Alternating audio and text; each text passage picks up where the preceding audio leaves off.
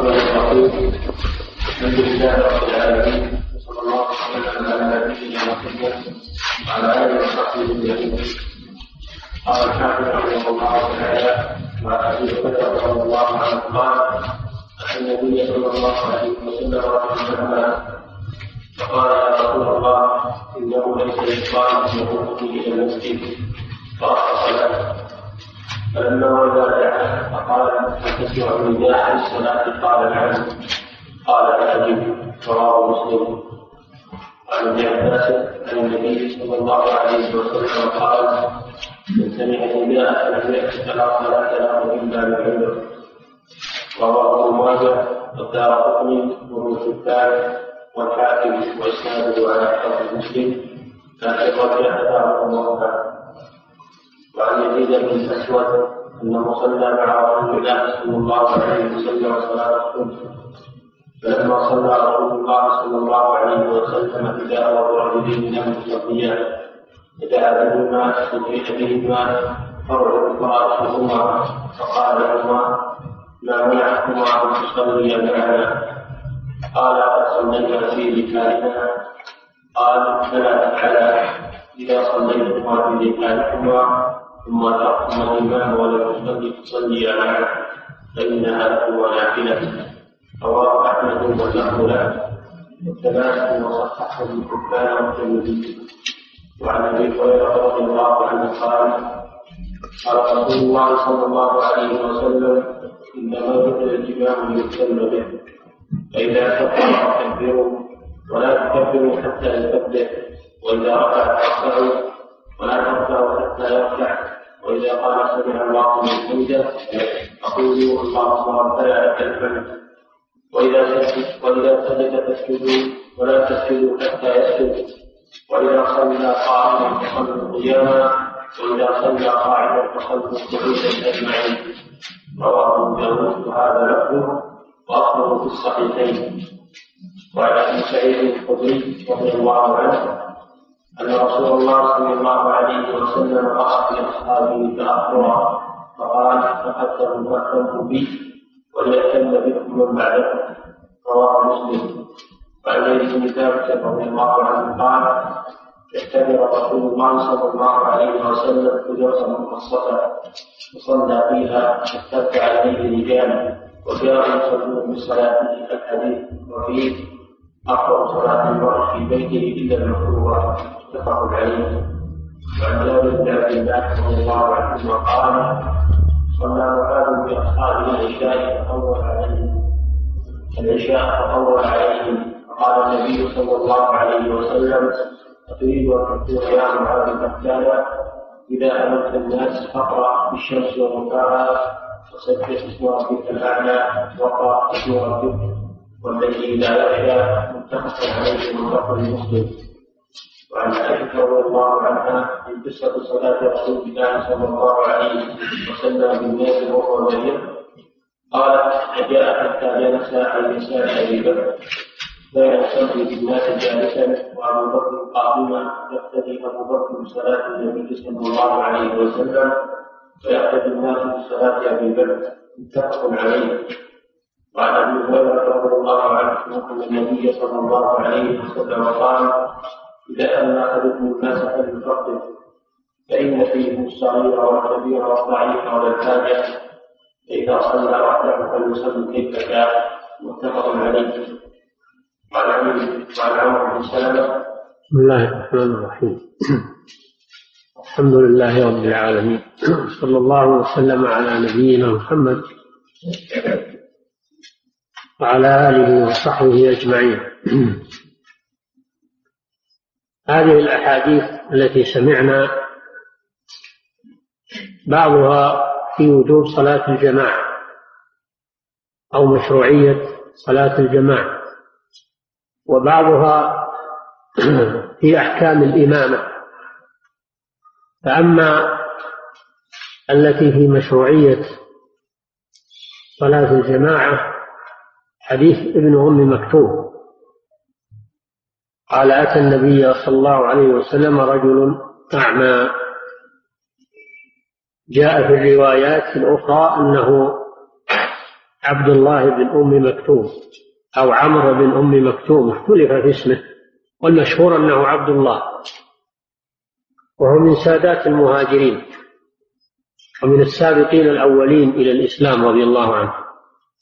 وهو الذي عاتب الله فيه نبيه صلى الله عليه وسلم في سورة عبس عبس وتولى من جاءه الأعمى. وذلك أن النبي صلى الله عليه وسلم كان جالسا في نفر من أكابر قريش وساداتهم. يدعوهم إلى الله عز وجل ويرغب في إسلامهم ويطمع في إسلامهم. فجاء عبد الله بن أم مكتوم يسأل عن مسألة. النبي صلى الله عليه وسلم لم يلقي له باله لأنه مشغول بهؤلاء طمعا في إسلامهم. فأنزل الله هذا العتاب لرسوله صلى الله عليه وسلم وذلك لأن ابن أم مكتوم جاء راغبا يريد معرفة أمور دينه وأما هؤلاء فإنهم مستكبرون ولا يرغبون في الإسلام. عبس وتولى أن جاءه الأعمى وما يدريك لعله يزكى أو يذكر فتنفعه الذكرى هذا في ابن أم مكتوم. أما من استغنى هذا في كفار قريش. استغنى عن الإسلام وعن الدعوة وتكبر فأنت له تصدى يعني تتلقاه وتقبل عليه. وما عليك ألا يزكى. ما دام أنك بلغته الدعوة وكونه لا يقبل الإسلام هذا ليس إليه وهذا يدل على أن الله جل وعلا إنما يهدي من كان يريد الهداية ويرغب فيها. أما من كان مستكبرا ولا يريد الهداية فإن الله يعاقبه. بحرمانه من من الإسلام لأن الله سبحانه وتعالى إنما يضع الهداية في من يستحقها ويرغب فيها ويقبل عليها ويحرص عليها. مثل ابن أم مكتوم هذا الأعمى.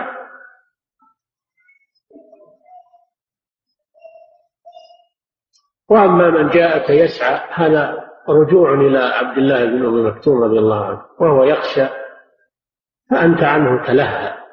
هذا عتاب للرسول صلى الله عليه وسلم. وهو تعليم للأمة والدعاة إلى الله عز وجل من بعد الرسول صلى الله عليه وسلم. في أن يستقبلوا الراغبين بالخير والمريدين للاسترشاد أن يستقبلوهم وأن يفرحوا بهم وأن يشرحوا لهم صدورهم. وأما المعرضون والمستكبرون فهؤلاء يبلغونهم الدعوة ولكن لا يهمهم أنهم أعرضوا أو لأنهم لا يقبلون الحق. المستكبر مهما حاولت معه لا يقبل الحق. فلا تضيع الوقت معه وهو لا يريد الحق. يكفي أن تبلغه. فهذا الأعمى جاء إلى رسول الله صلى الله عليه وسلم في المدينة وشكى إليه ما يلقاه من المشقة في طريقه إلى المسجد لصلاة الجماعة وأنه ليس له قائد يلائمه وأن الطريق فيه معوقات وفيه مؤذيات فطلب من النبي صلى الله عليه وسلم أن يرخص له أن يصلي في بيته. والرخصة في الشرع هي في اللغة السهولة. الرخصة في اللغة هي السهولة والتسهيل. يقال رخص أي سهل ولين الرخص هو السهل اللين. وأما عند الأصوليين فالرخصة ما ثبت على خلاف دليل شرعي لمعارض راجح. هذه هي الرخصة. فصلاة الجماعة واجبة. والتخلف عنها من أجل عذر هذا معارض راجح. لذلك سمي رخصة. مثل الرخصة في أكل الميتة للملقب. هذا رخصة. لأنه عدول عن الأصل من أجل معارض عرض وهو أرجح من الأصل في هذه الحالة. معارض راجح مثل الرخصة في قصر الصلاة السفر الجمع بين الصلاتين هذه رخص. إفطار في رمضان كلها رخص من أجل الحاجة إليها. فالترخيص لابن أم مسعود ابن أم مكتوم هو من هذا الباب. هذا يدل على أن صلاة الجماعة واجبة لأن الرخصة لا تكون إلا من شيء لازم شيء واجب دل على وجوب صلاة الجماعة وأنها لا تترك إلا من أجل رخصة شرعية. هو الإنسان بهواه إن شاء ذهب وإن شاء ما ذهب لا يجب عليه الذهاب ولا يتخلف إلا لرخصة شرعية.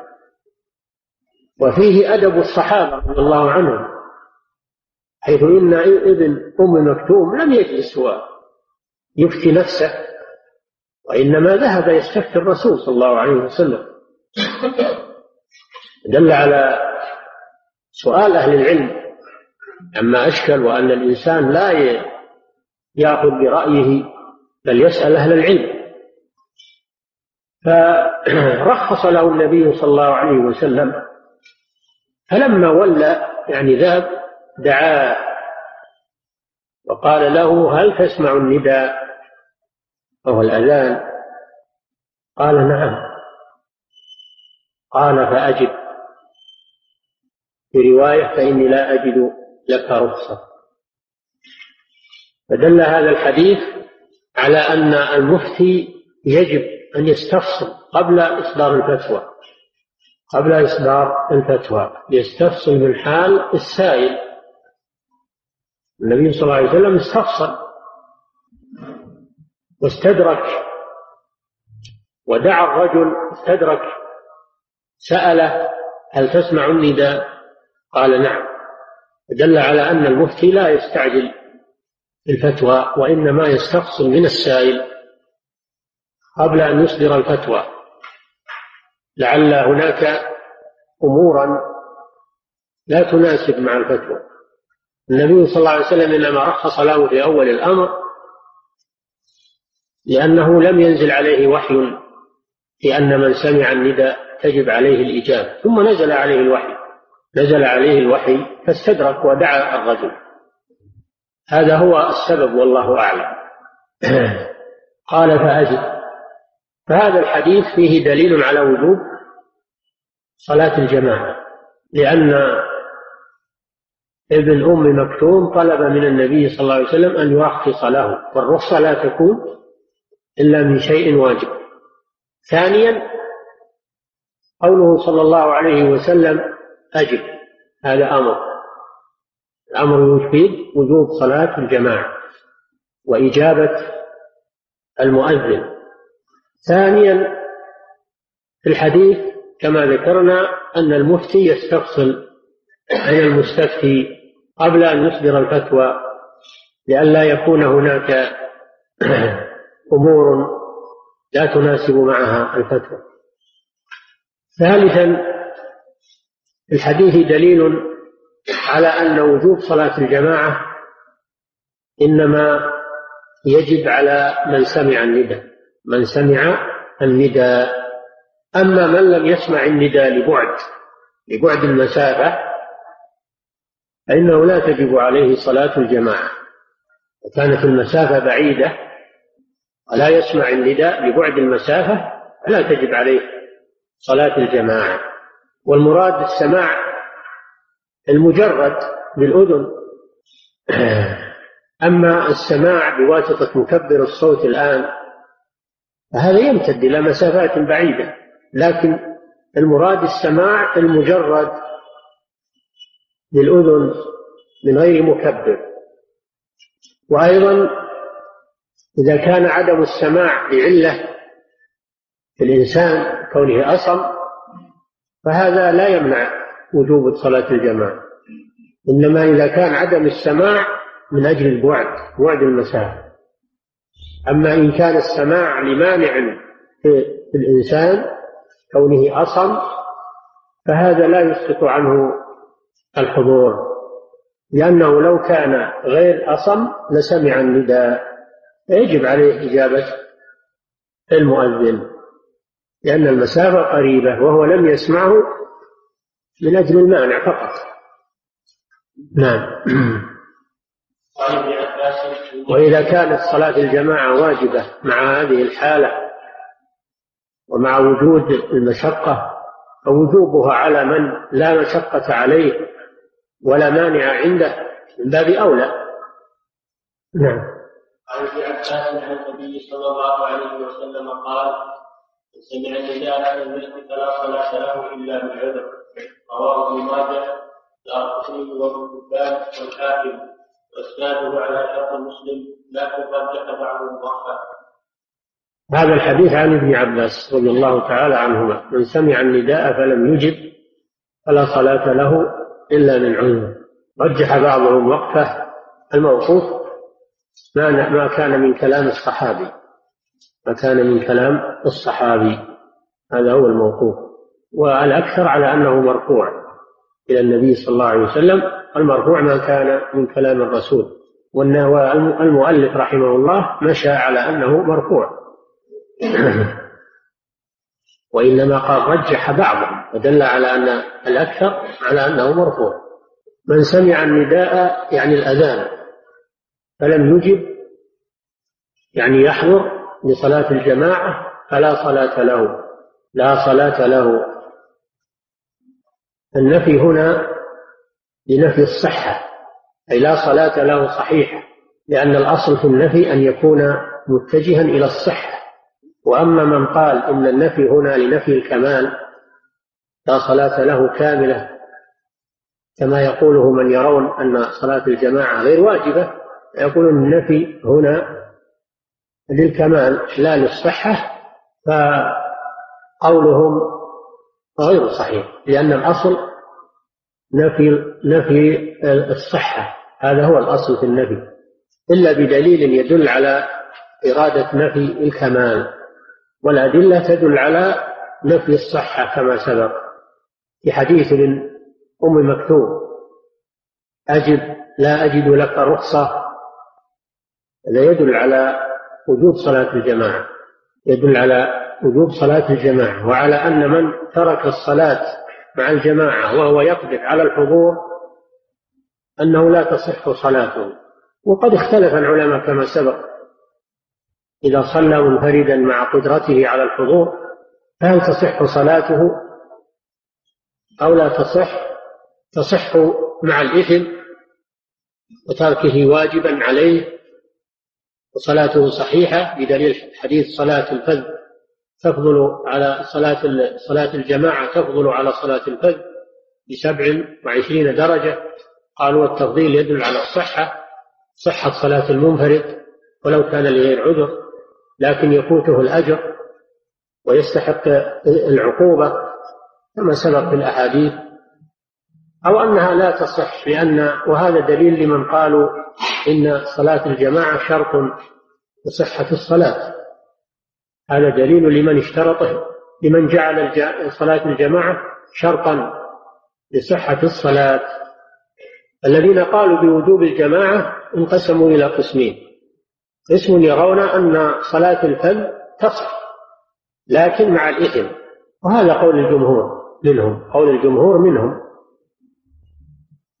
وجماعة قالوا لا تصح وعليه الإعادة. وهذا قول الظاهرية واختاره شيخ الإسلام ابن تيمية وجماعة. وهذا الحديث دليل له لأن النبي صلى الله عليه وسلم قال فلا صلاة له. والأصل في النفي أن يكون لذات الشيء وحقيقتها. الأصل نفي الحقيقة.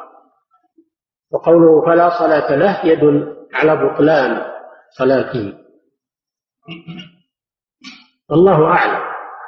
فلا صلاة له إلا من عذر. إذا يتحصل من كلامهم على النفي هنا فلا صلاة له ثلاثة أقوال. قول الأول لا صلاة له صحيحة وهذا من يرى الشرطية. قول الثاني لا صلاة له تامة. لا صلاة له تامة وهذا رأي من يرى صحة الصلاة مع الإثم والشرط الثالث أيضا يقول لا صلاة له تامة فالنفي متجه إلى الكمال لأن صلاة الجماعة عنده سنة وليست واجبة. ولكن الحديث يدل للقول الأول. الحديث يدل للقول الأول لأن الأصل في النفي أن يكون للحقيقة لا للكمال.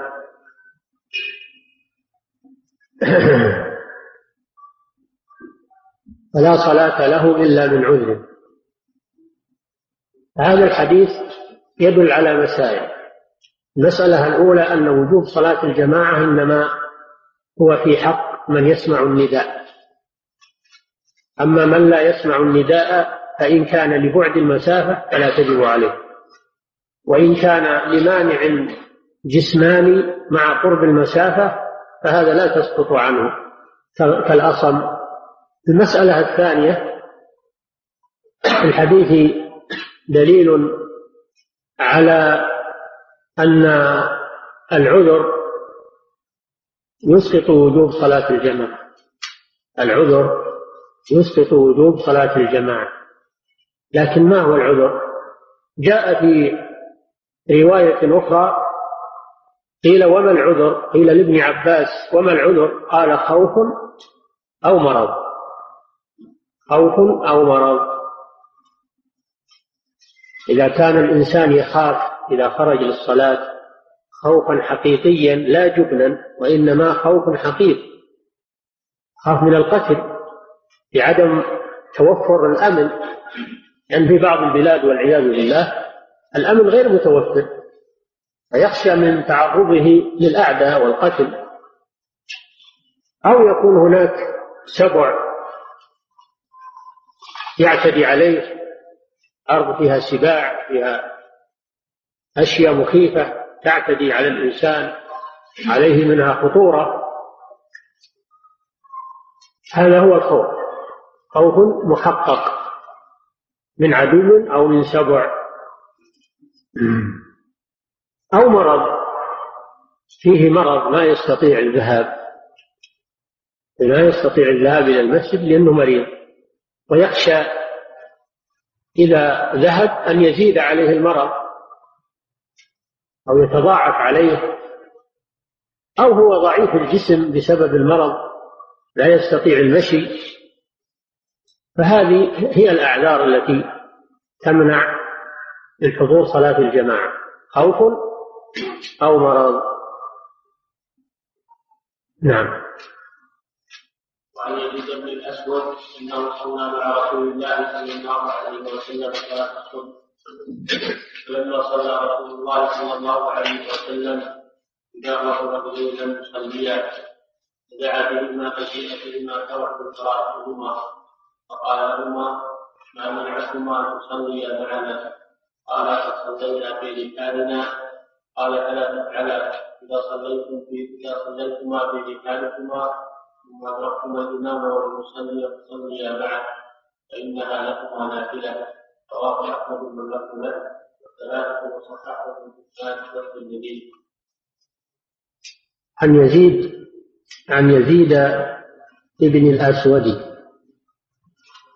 السوائي رضي الله عنه.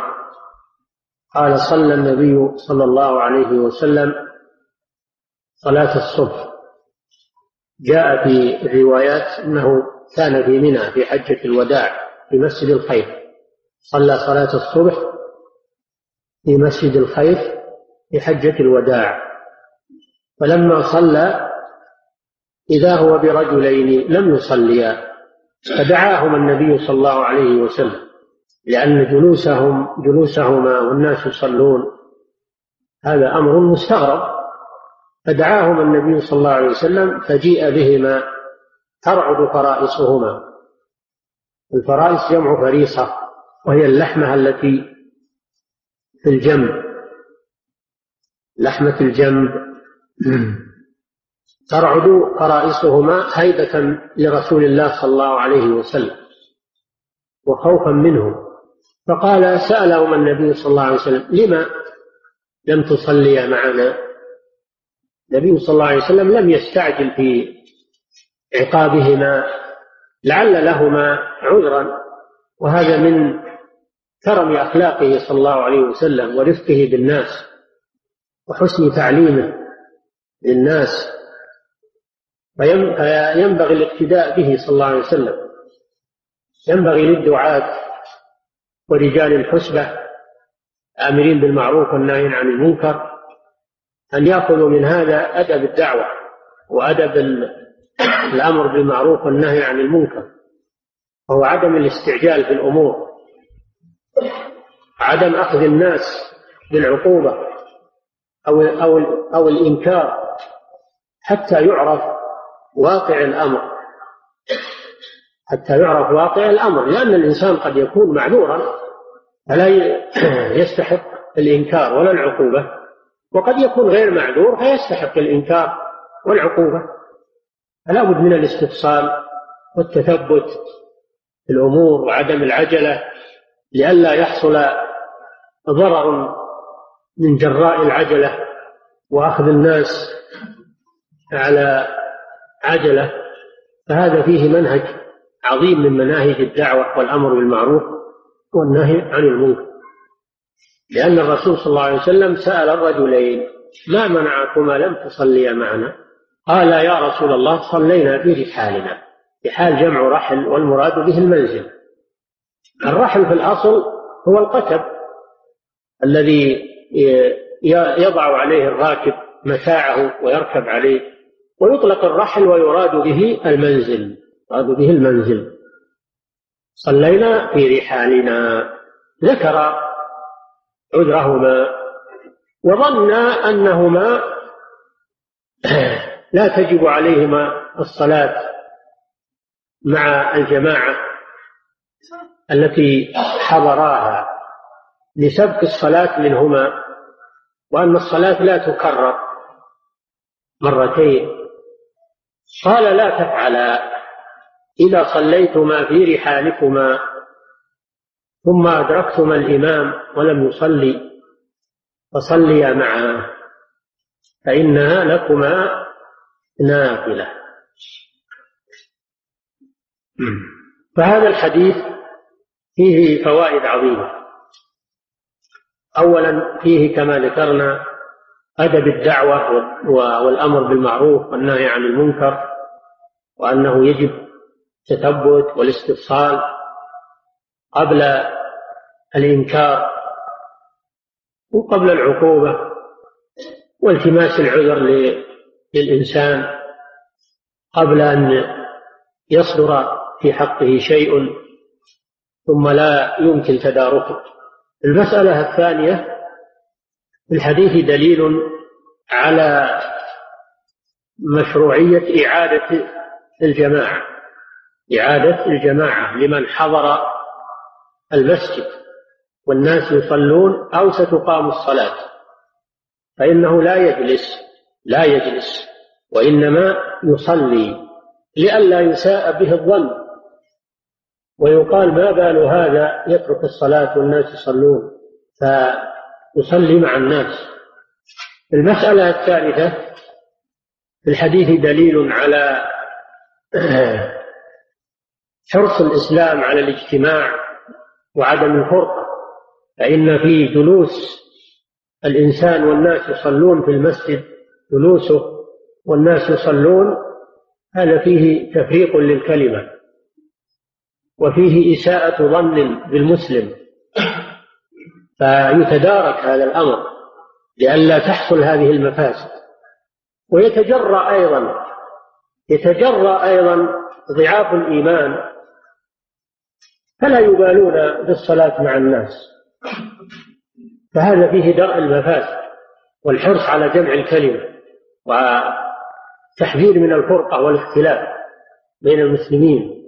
وقد أساء قوم في هذا الزمان في المسجد الحرام وفي المسجد النبوي وفي غيره في صلاة التراويح. إذا صلوا خمس تسليمات قالوا والزيادة عليها بدعة ثم جلسوا يضحكون ويشربون شاهي ويتكلمون وترتفع أصواتهم في المساجد يشوشون على المصلين ويظهرون الاختلاف والفرقة بين المسلمين. هذا محذور عظيم يجب تجنبه ويجب إرشاد هؤلاء. إذا صاروا ما يرغبون الصلاة يخرجون أما أنهم يجلسون خلف الصفوف ويتضاحكون ويتحدثون و... فهذا أمر لا يجيزه الإسلام. هذه مسألة عظيمة يجب التنبه لها. الإسلام لا يريد هذا الشقاق وهذه الفرقة وهذا الاختلاف. إذا كنت ما ترى الصلاة اخرج إلى بيتك أو إلى الشارع. أما أنك تظهر الفرقة في المسجد وتنشق عن المسلمين فهذا أمر لا يجوز في الإسلام. النبي صلى الله عليه وسلم أنكر على هذه. مع أنهما صليا في رحالهما فالمصنف ساق الحديث من أجل هذا. من أجل أن الإنسان إذا حضر الصلاة وهي تقام أو قد أقيمت فإنه لا ينعزل عن المسلمين بل يصلي معهم. إذا كان هذا في الفريضة وهو قد صلى الفريضة ففي النافلة من باب أولى أنه ما ينعزل. إذا كانت الفريضة تكرر الصلاة من أجل الموافقة وعدم الفرقة فكيف في النافلة يحصل الشقاق والاختلاف بين المسلمين بين طلبة العلم. هؤلاء يزعمون أنهم طلبة علم وهم أولى الناس بأن يؤلفوا بين القلوب وأن يتجنبوا الشقاق إذا كانوا طلبة علم بالمعنى الصحيح. أما إذا كانوا متعالمين هذه مصيبة عظيمة. ثالثا دل الحديث على أن الفريضة تكون هي الصلاة الأولى على أن الصلاة على أن الفريضة هي الصلاة الأولى. وأما الصلاة الثانية فإنها تكون نافلة. قال صلى الله عليه وسلم فإنها لكما نافلة. تكون الثانية نافلة. ففيه دليل على صحة صلاة المتنفل خلف المفترض. صحة صلاة المتنفل خلف المفترض والعكس كما يأتي صلاة المفترض خلف المتنفل هذا سيأتي بحثه إن شاء الله. نعم. قال قال رسول الله صلى الله عليه وسلم انما جعل الايمان ليتم به فاذا كبر فكبروا ولا تكبروا حتى يكبر. تتمة للكلام على حديث الرجلين هذا الحديث العجيب استدل به من يرى عدم وجوب صلاة الجماعة لأنه يقول إن هؤلاء صلوا في رحالهم ولو كانت الصلاة واجبة للزمهم الحضور مع النبي صلى الله عليه وسلم. وهذا الاستدلال فيه نظر لأن الرجلين صليا في رحالهما يعني جماعة هم صلوا جماعة صلوا جماعة في رحالهما لم يصليا كل واحد منفرد. حتى يكون فيه دليل على صحة صلاة المنفرد وعدم وجوب صلاة الجماعة. هم صلوا صليا في رحالهما جماعة. هذا هو ظاهر السياق. ونحن لا نشترط في صلاة الجماعة أن تكون في المسجد آه، كما يشترطه بعض العلماء كابن القيم. إذا صلوا جماعة أجزأت لأن الأصل وجوب الجماعة سواء في المسجد أو خارج المسجد. إلا أنه إذا كانوا قريبين من المسجد ويسمعون النداء فيجب عليهم الحضور والصلاة مع الإمام. أما إذا كانوا بعيدين في حارة بعيدة ولا يسمعون النداء يصلون جماعة في مكانهم. ولذلك تتعدد الجماعات في البلد في الحارات. كل حارة فيها مسجد صلى فيه جماعة. فهؤلاء صلوا جماعة في رحالهما ويحمل على أن رحالهما كانت بعيدة. نعم. وعن ابي هريره رضي الله عنه قال قال رسول الله صلى الله عليه وسلم إن نازل الإمام يؤتم به فإذا كبر فكبروا ولا تكبروا حتى يكبر وإذا رفع فارفعوا ولا ترفعوا حتى يرفع وإذا قال سمع الله من حمده فقولوا اللهم ربنا لك الحمد وإذا سجد فاسجدوا ولا تسجدوا حتى يسجد وإذا صلى قائما فصلوا قياما وإذا صلى قاعدا فصلوا قعودا أجمعين. رواه أبو داود وهذا لفظه وأصله في الصحيحين. قبل أن نتكلم على هذا الحديث بقي على الحديث الذي قبله مسألة وهي أن ذوات الأسباب تفعل في وقت النهي. لأن هؤلاء صلوا الفجر. وقد نهى النبي صلى الله عليه وسلم عن النافلة بعد صلاة الفجر. وهذا الحديث يفيد أنها أن فعلهما هذا مشروع وهو نافلة. قال فإنها لكما نافلة. فدل على أن ذوات الأسباب تفعل في وقت النهي لأن إعادة الجماعة من ذوات من ذوات الأسباب. فيكون مخصصا بنهيه صلى الله عليه وسلم عن الصلاة بعد طلوع الفجر حتى ترتفع الشمس. وأما حديث أبي هريرة في قوله صلى الله عليه وسلم إنما جعل الإمام ليؤتم به. إلى آخر الحديث وما بعده فإن هذه الأحاديث الآتية في موضوع الإمامة في موضوع أحكام الإمامة. وانتهت الأحاديث التي في موضوع صلاة الجماعة. إنما جعل الإمام ليتم به إنما هذه أداة حصر. ومعنى جعل شرع. جعل أي شرع. ليؤتم به هذا بيان الحكمة. هذا بيان الحكمة من تشريع الإمامة في الصلاة. وحصر الحكمة في ذلك. ليؤتم به يعني ليقتدى به. الائتمام معناه الاقتداء لأن الإمام معناه القدوة. قال إني جاعلك للناس إماما. إبراهيم عليه الصلاة والسلام يعني قدوة في الخير. الإمام من معانيه القدوة. يؤتم به يعني يقتدى به. يطلق الإمام على الكتاب يسمى الكتاب إمام. وكل شيء أحصيناه في إمام مبين. في إمام يعني في في كتاب. يوم ندعو كل أناس بإمامهم يعني بكتابهم. الإمام يطلق أيضا على الكتاب يسمى بالإمام. فقوله صلى الله عليه وسلم إنما جعل الإمام ليؤتم به هذا حصر. في بيان الحكمة من مشروعية الإمامة في الصلاة وأنها محصورة في الاقتداء لم يجعل لشيء غير ذلك. ومعنى الاقتداء أن المأموم يجعل أقواله وأفعاله بعد أقوال وأفعال الإمام. ويتابعه في ذلك. ثم فصل صلى الله عليه وسلم هذه الجملة. فقال فإذا كبر فكبروا ولا تكبروا حتى يكبر وإذا ركع فاركعوا ولا تركعوا حتى يركع. وإذا قال سمع الله لمن حمده قولوا ربنا ولك الحمد. وإذا سجد فاسجدوا لا تسجدوا حتى يسجد.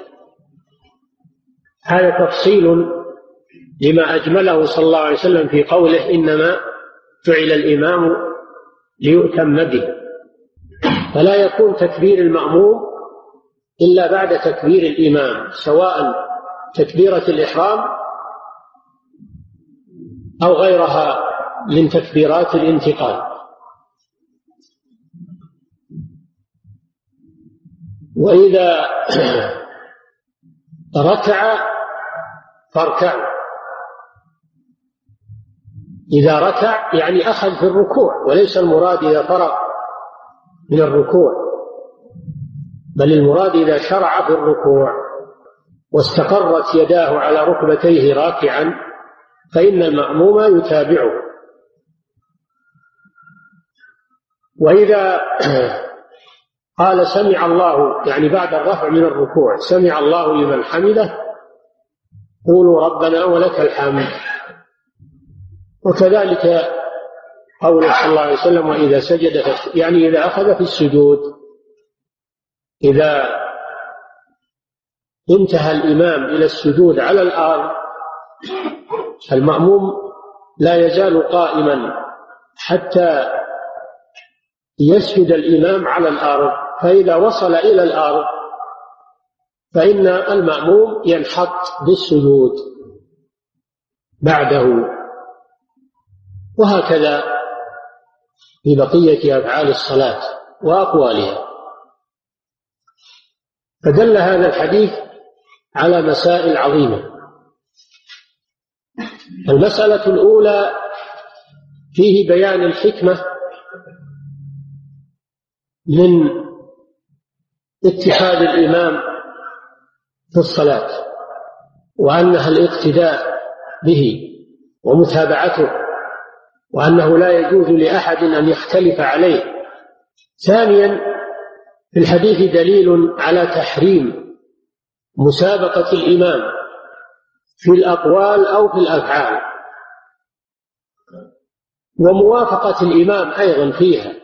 وإنما تكون أقواله وأفعاله بعد أقوال وأفعال الإمام.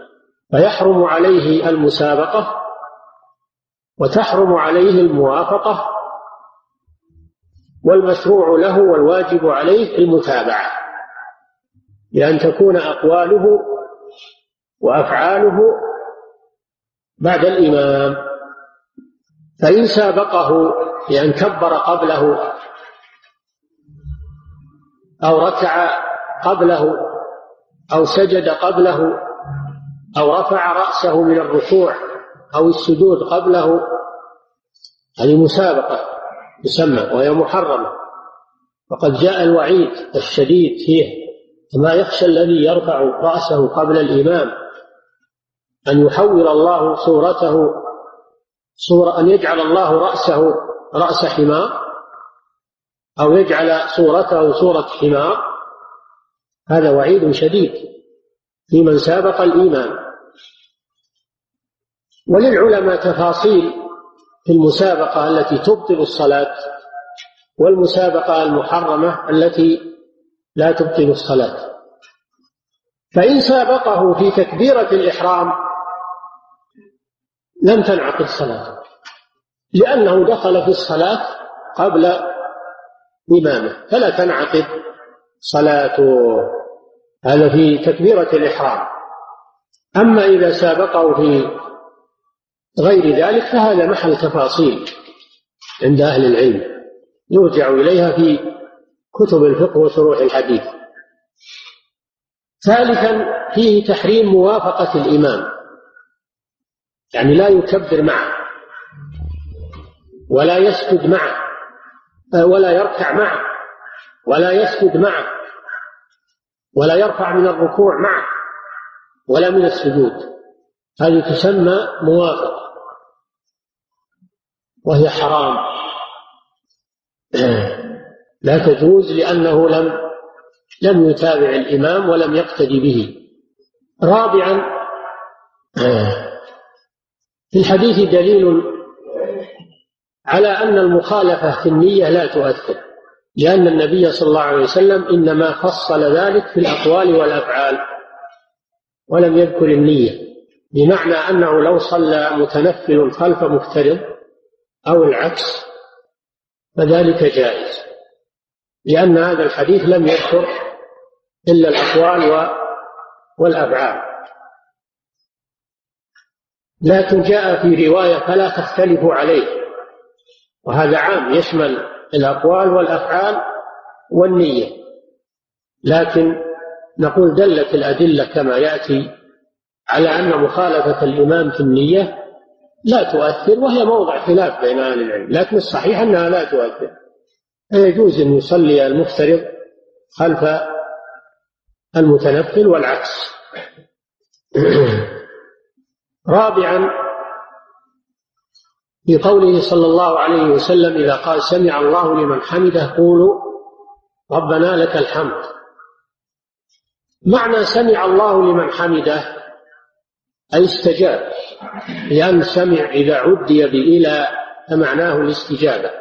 أما إذا عدي بنفسه فمعناه السمع المعروف إدراك الصوت.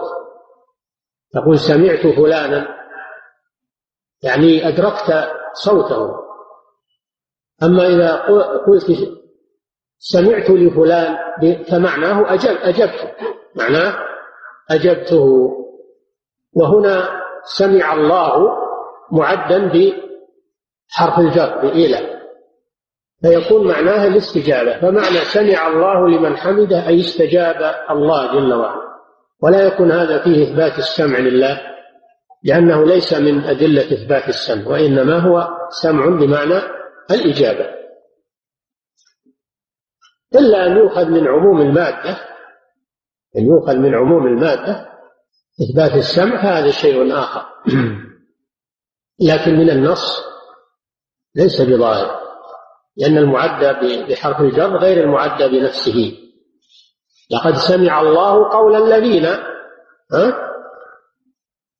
قد سمع الله قول التي هذا فيه إثبات السمع لله لأنه معدا بنفسه. أما سمع الله لمن حمده هذا معدا بحرف الجر فمعناه الإجابة. إذا قال سمع الله لمن حمده قولوا ربنا ولك الحمد. هذه اللفظة ورد فيها روايات. اللهم ربنا ولك الحمد. الاتيان باللهم والواو. اللهم ربنا لك الحمد. الاتيان باللهم بدون الواو.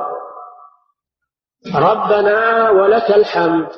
حذف اللهم وإثبات الواو. ربنا لك الحمد. حذف اللهم والواو. أربع صيغ.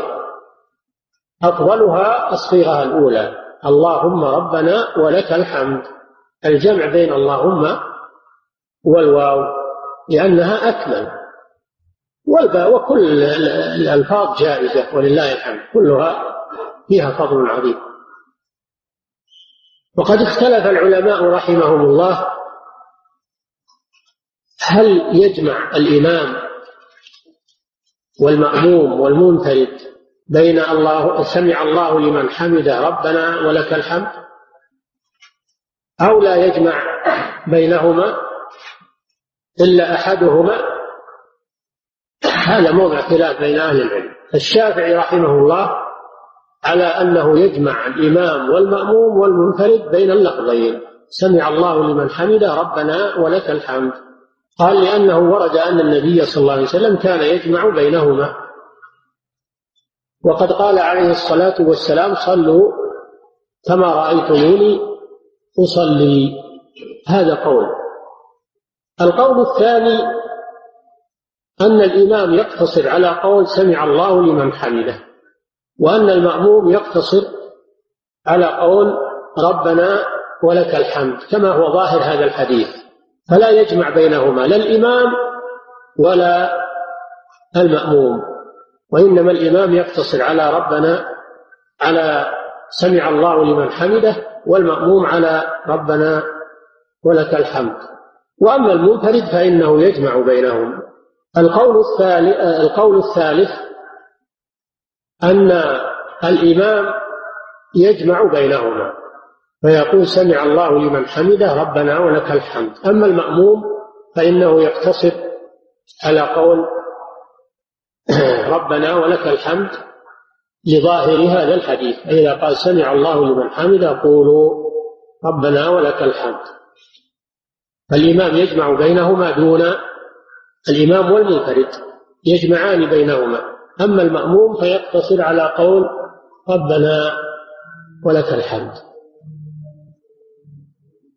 وهذا هو المشهور عند الحنابلة. الأخير أن الإمام والمنفرد يجمعان.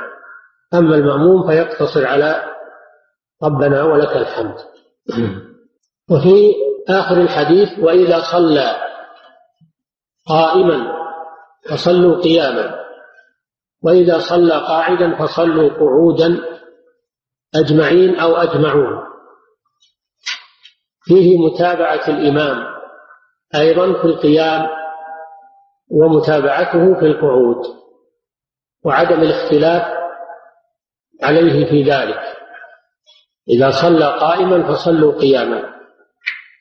وإذا صلى قاعدا يعني لعلة ومانع فصلوا قعودا أجمعين أو أجمعون. أجمعين على أنه حال مثل قعودا حال وأجمعون على أنه تأكيد للفاعل. صلوا الواو واو الجماعة صلوا أجمعون توكيد. توكيد للضمير. الأصل أن القيام في الفريضة ركن من أركان الصلاة. لقوله تعالى حافظوا على الصلوات والصلاة الوسطى وقوموا لله قانتين. فالقيام في الصلاة الفريضة ركن. لا تصح إلا به مع القدرة. أما من عجز عن القيام فإنه يصلي قاعدا. قوله صلى الله عليه وسلم يصلي المريض قائما فإن لم يستطع فقاعدا فإن لم يستطع فعلى جنب. أما النافلة فالأمر فيها واسع. يخير فيها بين القيام وبين القعود. لكن إن كان غير إن كان يقدر على القيام فالقيام أفضل. وإن كان وإن جلس فلا بأس. وأجر صلاة القاعد على النصف. من أجر صلاة القائم هذا في النافلة. هذا في النافلة. النافلة مخير فيها. أن يصلي قائما وهذا أفضل. وله أجر كامل. أو أن يصلي جالسا وله نصف الأجر. فالقيام في الفريضة ركن. مع القدرة. لا تصح الصلاة إلا به. فلو صلى الفريضة جالسا من غير عذر لم تصح صلاته لأنه ترك ركنا من أركان الصلاة. أما إذا اعتراه ما يستدعي الجلوس ولا يقدر معه على القيام فإنه يصلي قاعدا صلي قاعدا للعذر. وإذا كان إماما هذا الذي عرض له القعود كان هو الإمام فما حال المأمومين؟ هذه مسألة طال فيها الكلام. إذا اعتل الإمام الراتب الإمام الراتب اعتل احتاج إلى الصلاة قاعدا فما حال المأمومين الأصحاء خلفه؟ في هذا الحديث يقول فصلوا قعودا. أجمعين. ولما زاره لما انفكت قدمه صلى الله عليه وسلم سقط عن عن الفرس فانفكت قدمه عليه الصلاة والسلام وجحشت قدمه. زاره الصحابة في بيته فحضرت الصلاة. فصلوا خلف النبي صلى الله عليه وسلم وهو جالس فأشار إليهم أن اقعدوا أن اجلسوا. فلما سلم قال كدتم آنفا أن تفعلوا فعل فارس والروم يقومون على رؤوس ملوكهم وهم جلوس. أنكر عليهم القيام خلفه وهو جالس. وهنا يقول فصلوا قعودا أجمعين. فدل هذان الحديثان أو هما حديث واحد في الأصل. دل على أن الإمام إذا صلى جالسا يصلي الناس خلفه جلوسا. لكن في مرض موته صلى الله عليه وسلم كان أبو بكر يصلي بالناس بأمر النبي صلى الله عليه وسلم. قال مروا أبا بكر أن يصلي بالناس. ثم إنه في بعض الأحيان أحس صلى الله عليه وسلم من نفسه خفة فأراد أن يخرج إليهم في المسجد. فخرج صلى الله عليه وسلم والناس يصلون خلف أبي بكر. فدخل صلى الله عليه وسلم من خلال الصف وجلس عن يسار أبي بكر. جلس عن يسار أبي بكر.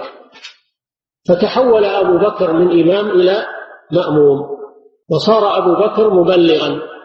يقتدي أبو بكر بصلاة النبي صلى الله عليه وسلم ويقتدي الناس بصلاة أبي بكر لأنهم لا يسمعون الرسول صلى الله عليه وسلم. ففي هذه ففي هذه الحالة النبي صلى الله عليه وسلم صلى جالسا والناس يصلون قياما. فهي تخالف قوله صلى الله عليه وسلم وإذا صلى جالسا فصلوا وإذا صلى قاعدا فصلوا قعودا أجمعين. حصل بين الحديثين مخالفة. في حديث ينهى عن القيام خلف الإمام القاعد وفي هذا الحديث صلى الناس قياما خلف رسول الله صلى الله عليه وسلم وهو قاعد بمرض موته. فما الجواب عن هذا؟ أجاب الإمام أحمد رحمه الله بجواب جيد. فقال إذا ابتدأ الإمام الصلاة قاعدا فإنه يجب عليهم القعود خلفه. بدليل قوله صلى الله عليه وسلم وإذا صلى قاعدا فصلوا قعودا أجمعين. أما إذا ابتدأ بهم الصلاة قائما ثم عرض له علة فجلس فإنهم يتمون الصلاة قياما. وهذا هو الحال في آخر الأمر. فإن أبا بكر رضي الله عنه بدأ بهم الصلاة قائما. ثم جاء النبي صلى الله عليه وسلم في أثناء الصلاة فصلى جالسا. فصلوا هم قياما لأنهم بدأوها قياما مع إمامهم أبي أبي بكر. فدل على أنه إذا كان الجلوس لعارض في أثناء الصلاة فإنه يجب على المأمومين الاستمرار في القيام. أما إذا كان الإمام بدأ بهم الصلاة جالسا فإنه يجب عليهم الجلوس عملا بالحديث الأول. هذا الذي جمع به الإمام أحمد رحمه الله وهو جمع جيد. قال عنه الشارح الصنعاني رحمه الله جمع حسن. فبهذا يزول الإشكال والحمد لله. وفي القصة دليل على جواز اتخاذ المبلغ. فإن أبا بكر رضي الله عنه في هذه الحالة كان مبلغا. ففيه جواز اتخاذ المبلغ إذا كان المأمومون كثيرين ولا يسمعون تكبير الإمام فيتخذ الإمام مبلغا يبلغ التكبير للناس. نعم. والله تعالى أعلم وصلى الله وسلم على نبينا محمد على آله وصحبه أجمعين.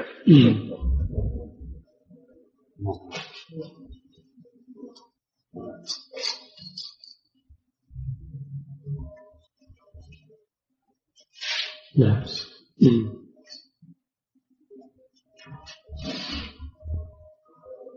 نعم. فضيلة الشيخ كيف لم يعرف الرسول صلى الله عليه وسلم؟ إيش؟ كيف لم يعرف الرسول صلى الله عليه وسلم مثل أم مكتوم والحالة أنه أعمى وليس له قال والمدينة مليئة والسيئات ليس هذا التحدث عن صلاة الجماعة. لم يعده النبي صلى الله عليه وسلم عذرا لأن بإمكان ابن أم مكتوم الله أعلم بإمكانه أن يلتمس له قائدا. بإمكانه أن يلتمس له قائدا. وإذا صار معه قائد انتفت المحاليل. انتفت الخوف من السباع والخوف من من الهوام والوقوع في الحفر لولا أن والله أعلم ابن أم مكتوم له قدرة على التماس قائد لما رخص له النبي لما منعه النبي صلى الله عليه وسلم من الصلاة في بيته. نعم. هذا الذي يظهر والله أعلم. نعم. فضيلة الشيخ قال ابن عباس رضي الله عنه العذر الخوف والمرض مرضه رضي الله عنه في النوم هل هو عذر عنده أم لا؟ كل ما وردت به الأدلة فهو فهو عذر لكن هو يريد والله أعلم أهم الأعذار أهم الأعذار وأعظمها هو الخوف والمرض وهناك أعذار أخرى. قالوا مثل إنسان عليه ديون ولو خرج فالغرماء يتعلقون به وهو ليس عنده سداد. فهذا عذر هذا عذر لأنهم يؤذونه وهو ليس عنده سداد. يعني إذا خاف ملازمة غريب له. وقالوا من الأعذار إذا كان مستحفظا على مال أو على شيء يخشى أن يتلف إذا ذهب أو يسرق أو يضيع فإن هذا له عذر يصلي في مكان الحراسة في مكان الحراسة كذلك مثلا الجنود الذين على على حراسة أو تنظيم المرور. لو لو ذهبوا وتركوا المسؤولية والحراسة حصل خلل في الأمن. أو خطر على الأنفس هذه أعذار. هذه كلها أعذار. والله جل وعلا يقول وما جعل عليكم بالدين من حرج. فإذا كان هناك حرج على الإنسان فالحرج المشقة تجلب التيسير. ومن يتق الله يجعل له مخرج نعم. أما الإنسان المتكاسل اللي تلمس الأعذار وما عنده عذر الله جل وعلا يعلم خائنة الأعين وما تخفي الصدور. حتى لو قلت أنا معذور والواقع ليس كذلك الله يعلم. ولا تبرأ ذمتك بهذا الالتماس. المهم العذر الحقيقي الذي يفوت معه الغرض الصحيح. نعم. فضيلة الشيخ نرجو توضيح مذهب ابن القيم بأن الجماعة لا تكون إلا في المسجد. وما هو القول الصحيح؟ نعم ابن القيم يميل إلى هذا في كتاب الصلاة. يميل إلى هذا. وله له مبرر وهو قول النبي صلى الله عليه وسلم من سمع النداء فلم يجب فلا صلاة فلا صلاة له إلا من عذر. والإجابة تكون في المسجد. فعلى كل حال هذا يؤكد الأمر. هذا يؤكد الأمر في وجوب صلاة الجماعة. نعم. فضيلة الشيخ إذا كنت قد صليت الفريضة في مسجد وأتيت المسجد الآخر ووجدته يصلون وأدركت ركعتين من الصلاة فهل إذا سلم الإمام يجوز لي أن أسلم أم أتم الصلاة؟ تتابع الإمام. تصلي صلاة الإمام. قوله صلى الله عليه وسلم إنما جعل الإمام ليتم به فتتابعها معه وتكمل الصلاة تكون نافلة. الحمد لله. نعم. فضيلة الشيخ إذا كان الإمام سجوده مثل ركوعه لأنه لا يستطيع ثني قدميه فمع المأموم في ذلك. كيف؟ إذا كان الإمام سجوده مثل ركوعه لأنه لا يستطيع ثني قدميه فمع المأموم في ذلك. يعني لا يستطيع أن يسجد على الأرض؟ الإمام لا يستطيع أن يسجد على الأرض. هذا لا ينبغي أنه يصلي بالناس لأنه عاجز عن ركن من أركان الصلاة وهو السجود على الأعضاء السبعة فهذا يصلي مأموما ولا يصلي إماما لأنه عاجز عن ركن من أركان الصلاة. نعم. فضيلة الشيخ ما ضابط ثواب تكبيرة الإحرام مع الإمام؟ ضابطها والله أعلم إذا فاتت التكبيرة. إذا فاتت التكبيرة بأن فرغ الإمام من التكبيرة فقد فاتت تكبيرة الإحرام. بعض العلماء يقول ما لم يركع لا تفوت لا يعني فضل يعني فضل تكبيرة الإحرام لا يفوت ما لم يركع الإمام. ولكن الظاهر والله أعلم أن فضلها يفوت بفواتها هي. نعم. فضيلة الشيخ هل يقول المأموم سمع الله لمن حمده أو يكتفي بقول ربنا لك الحمد. لا الذي تبرأ به الذمة هو الأحوط أن يجمع بينهما أن يقول سمع الله لمن حمده ربنا ولك الحمد. هذا هو الذي تبرأ به الذمة وهو الذي ثبت أن النبي صلى الله عليه وسلم كان يفعل. نعم. فضيلة الشيخ إذا كان الإمام الراتب لا يستطيع أن يصلي قائما فهل الأولى أن يصلي به قاعدا أو ينوب عنه أو ينوب عنه من يصلي قائما. كلا الأمرين جائز الحمد لله. إن أناب عنه من يصلي بهم فقد أناب النبي صلى الله عليه وسلم أبا بكر. وإن صلى بهم فقد قال النبي صلى الله عليه وسلم وإذا صلى قاعدا فصلوا قعودا أجمعين. فكلا الأمرين جائز والحمد لله. وهذا إنما هو في الإمام الراتب إمام الحي. أما إنسان ليس بإمام راتب فهذا لا يتخذ إماما وهو يعجز عن القيام. فرقوا بين الإمامة العارضة والإمامة الراتبة. هذا إنما هو في الإمام الراتب. نعم. الإمامة العارضة لا يصلي فيها بالناس من هو عاجز عن ركن من أركان الصلاة. أما الإمامة الراتبة فهذه موضع الحديث والله أعلم. نعم. فضيلة الشيخ هل يشرع للإنسان القيام للناس عند السلام في الحفلات والمناسبات؟ وهذا الفعل عادة من عاداتهم. لا بأس. القيام للسلام عليه لا بأس. أما القيام من أجل الاحترام هذا لا يجوز. القيام من أجل الاحترام فقط هذا لا يجوز. أما إذا قام ليسلم على الداخل أو على القادم فهذا لا بأس به. لأنه لا يتمكن من السلام إلا إذا قام إليه وصافحه أو عانقه إذا كان قادما من سفر نعم.